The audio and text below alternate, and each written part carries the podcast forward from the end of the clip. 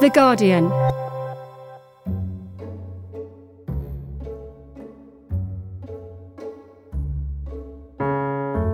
How quickly is our universe expanding? It might sound like a simple question, but since Edwin Hubble first observed that galaxies were receding from us almost a century ago, the answer has remained a source of controversy amongst cosmologists as they continue to try and pin down its true value.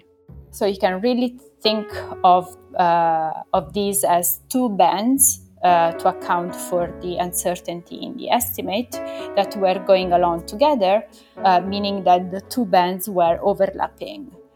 Then, the rate of expansion became known as the Hubble constant, and the discrepancy between the different observations of its value, the Hubble tension. And then in 2013, the band from the CMB shrank and this is the first moment that disjoined the band from the CMB from the band uh, coming uh, from the local estimates. This tension has grown over recent years, with studies of the early and late universe determining its expansion rate ever more precisely, fortifying the disparity and leaving cosmologists with a mystery who or what is wrong with the calculations. I'm Madeleine Finlay, a science journalist and producer, and this is Science Weekly. I guess. Oh, I, I was wondering. So, are you working from home at the moment? Yes, yes. And are the are the telescopes still running? Uh, no, there has been. Well, the telescope is in Chile, which obviously is in lockdown. That's Erminia Calabrese, a professor of astrophysics at Cardiff University. Erminia led the analysis of a new study on the Hubble constant using the Atacama Cosmology Telescope in Chile. So you can be in Cardiff and say press something on your phone saying start observing yeah. and the a telescope in Chile will l- start looking out into the universe. Exactly. Yeah. we did this uh, via Skype for a number of times. So, and one of my colleagues, I remember her telling me the story. She was at a party one night and she got a crash on her phone that the telescope had stopped running. So she was like, "Oh, I need to fix my telescope. One second. but you can actually do it. Yeah, it's great. That's amazing. I mean, I'm sure lots of our brilliant listeners are familiar with the evolution of the universe. Our listeners tend to love space. But if we could give them and me um, a brief reminder of what we think happened from the Big Bang. You have the Big Bang, and, and then what happens? Um, it's a long journey, uh, and it's a, a, long, convoluted story. Um, we think that everything that we can see today in the universe was uh, set out by that uh, initial moment at the very beginning. Uh, but then things evolved. Um, so the universe at the uh, when when it was just born looked very different to what we can see today. At the very beginning, there were not even atoms uh, as we know them now. It was just a plasma of all uh, particles coupled together in what was at the time a very hot, dense state. Uh, and then as the universe evolved, it expanded, it cooled down, and things started to change. Uh, so there is a key moment in the universe, which is uh, when the universe was about 380,000 years old when the temperature becomes cold enough for atoms to start forming. And when the first atoms start form, then it also means that uh, the uh, initial light that uh, came out of the Big Bang uh, can also start to freely propagate throughout the universe and is not coupled anymore to all the other particles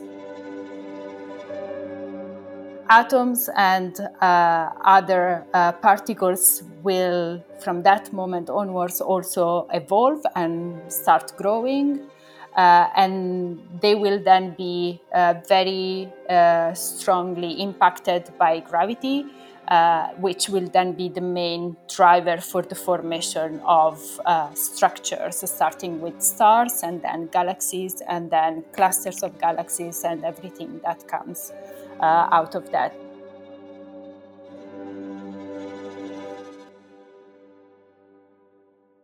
So you start off with this hot, dense state full of plasma following the Big Bang, and then the universe continues to expand, and it's still expanding, and now at an accelerating rate. And there are a few different ways that cosmologists and astronomers can measure this rate of expansion.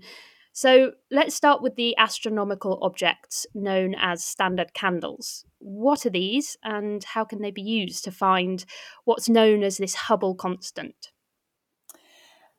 Uh, so the Hubble constant is a measurement of how fast the universe is expanding uh, to date. Uh, today, sorry, and to get uh, an estimate of that quantity, what you really need to measure are distances in the universe. Now, measuring distances in astronomy or even cosmology is a little bit more complicating than what we can do on Earth because uh, everything will move and evolve as we try to measure the distance to a specific object. And so we usually rely on uh, some uh, specific quantities that uh, we can consider universal, if you want, for some objects, and use those quantity to infer the distance to that object. So an example of that uh, is the um, luminosity and the brightness of exploding stars into supernovae. Uh, so supernovae are considered standard candles because their luminosity uh, light curve uh, is the same uh, no matter how far they are from us. And so by knowing that quantity and by measuring their apparent brightness, we can then infer how far from us that exploding star is. And so once you've got the distance to these objects, they're moving away from us. So how do you then start to calculate what the expansion rate is? So what you need to know on top of the distance is the velocity. Because uh, really the uh, expansion rate is given by the ratio between those two quantities its velocity over distance. And the velocity can be measured with a quantity that, for example, we call redshift, which is a measurement of uh, how uh, the light of a distant object is stretched compared to the, the same light emitted, for example, uh, by an object that is not moving. Uh, it's like thinking about uh, the sound that you hear from an ambulance when it approaches uh, or uh, moves away from you. And by measuring uh, that uh, quantity, you can then infer the velocity of that object.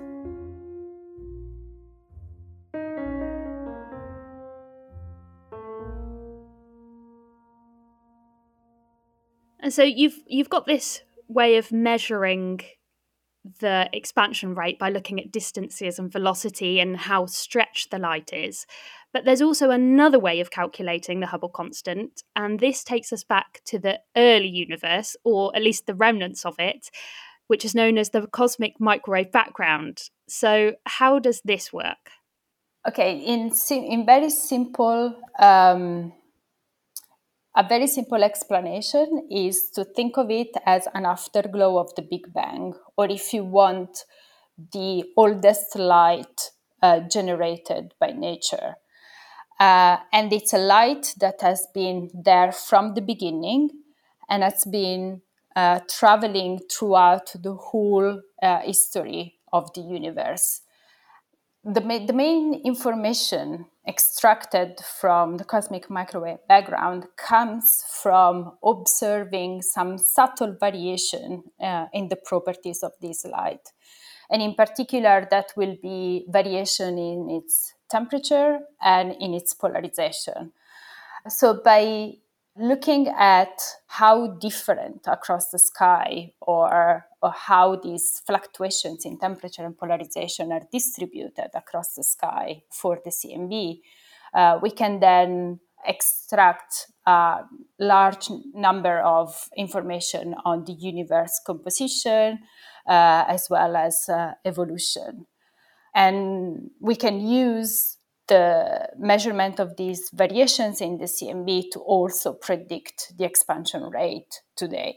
And the two methods that you've described to calculate the Hubble constant, one from the early universe and, and one from the late universe, they've left the field of cosmology with a conundrum because the two values for the Hubble constant don't agree. When did this discrepancy first come about? Both methods have been going on for a long time. Uh, and uh, as usually happens in science, uh, data improve over time. Uh, and improvement in data directly corresponds to more precise estimates. So the measurement uh, from the CMB and, for example, from uh, local objects, for example, using supernovae, uh, have been uh, going on for decades. Uh, and they were both giving a number with an error bar, so with an uncertainty on the number for the Hubble constant. so you can really think of, of these as two bands uh, to account for the uncertainty in the estimate that were going along together. Uh, and they were in agreement, uh, meaning that the two bands were overlapping. And then in 2013, uh, with the first release um, of the results coming from the Planck CMB uh, satellite, the band from the CMB shifted lower a little bit, but uh, more importantly, the error on the on the number and therefore the width of the band shrank uh, a lot compared to previous estimates. And this is the first moment that disjoined the band from the CMB from the band uh, coming uh, from the local estimates uh, and created this uh, discussion on potential tension between the two methods estimating the same quantity. Are there any theories about where this disparity might actually be coming from? There are two possible avenues here going on. Uh, one less exciting and one more exciting, if you want. The less exciting one is that there is still some underlying assumption or error in one uh, of the analyses, or maybe some small errors in both analyses that are causing this difference. Uh, although that we have done a number of robustness tests in all our analyses, and therefore that would be something quite surprising to find at that point.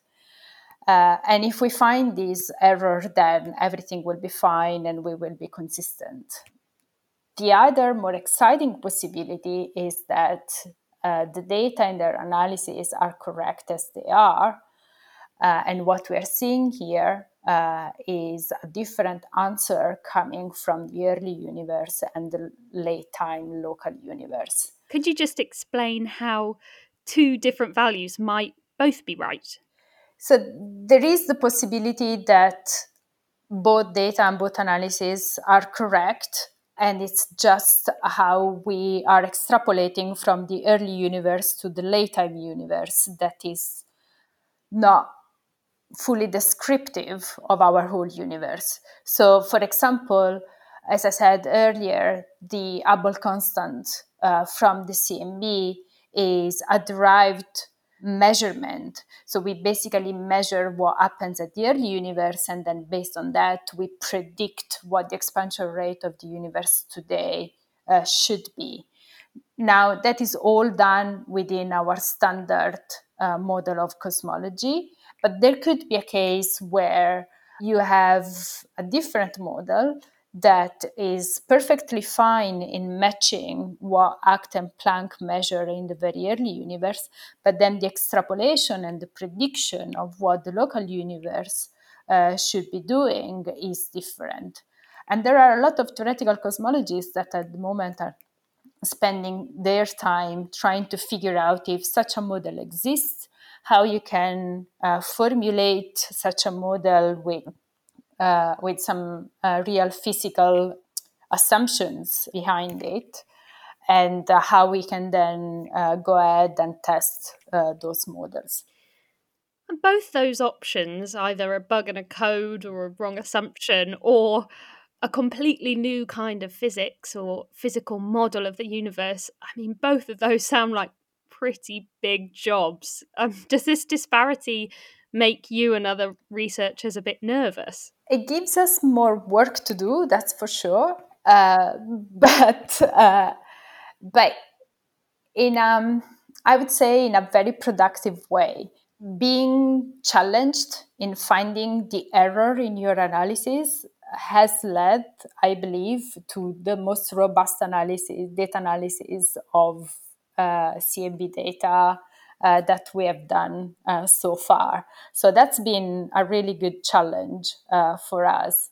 I think we nowadays spend more time showing people why we think we are right than uh, presenting the actual nominal result coming out uh, from our data. And I think that's a good thing. And that's something that we scientists should be prepared to do uh, to demonstrate that we have done a proper job.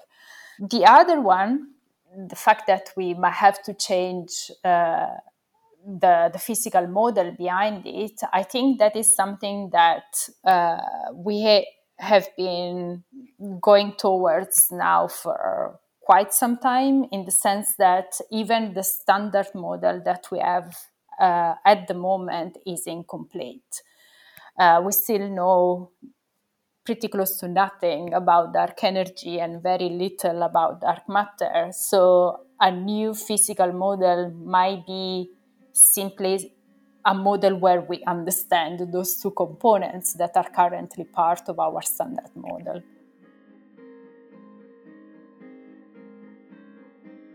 Are you quite hopeful that this mystery is going to be solved sometime soon? I think that there is uh, there is a lot that will be learned in the next few years. There are a number of experiments and missions uh, that are going after uh, dark energy. There will be a lot more CMB. There are uh, new uh, methods that are coming along, as well as a lot of theoreticians trying to fix this problem because this is now one of the uh, most interesting problems in cosmology, I would say.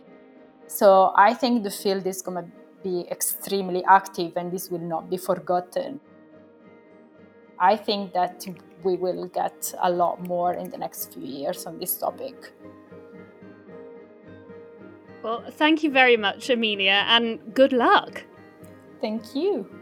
good luck. I guess good good luck in solving the problem. Yeah, yeah. Look forward to it.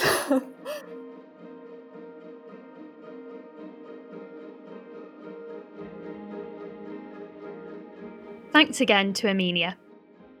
For those of you who are interested, Erminia's most recent observations from the Atacama telescope in Chile, which backed up the data from the Planck telescope, give a value for the Hubble constant as 67.4 plus or minus 0.5 kilometers per second per megaparsec. The local approach, on the other hand, suggests a higher figure of 73.5 plus or minus 1.4.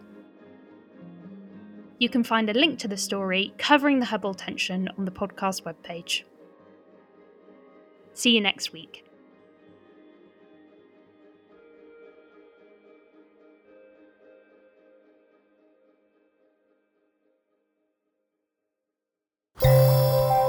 For more great podcasts from The Guardian, just go to theguardian.com slash podcasts.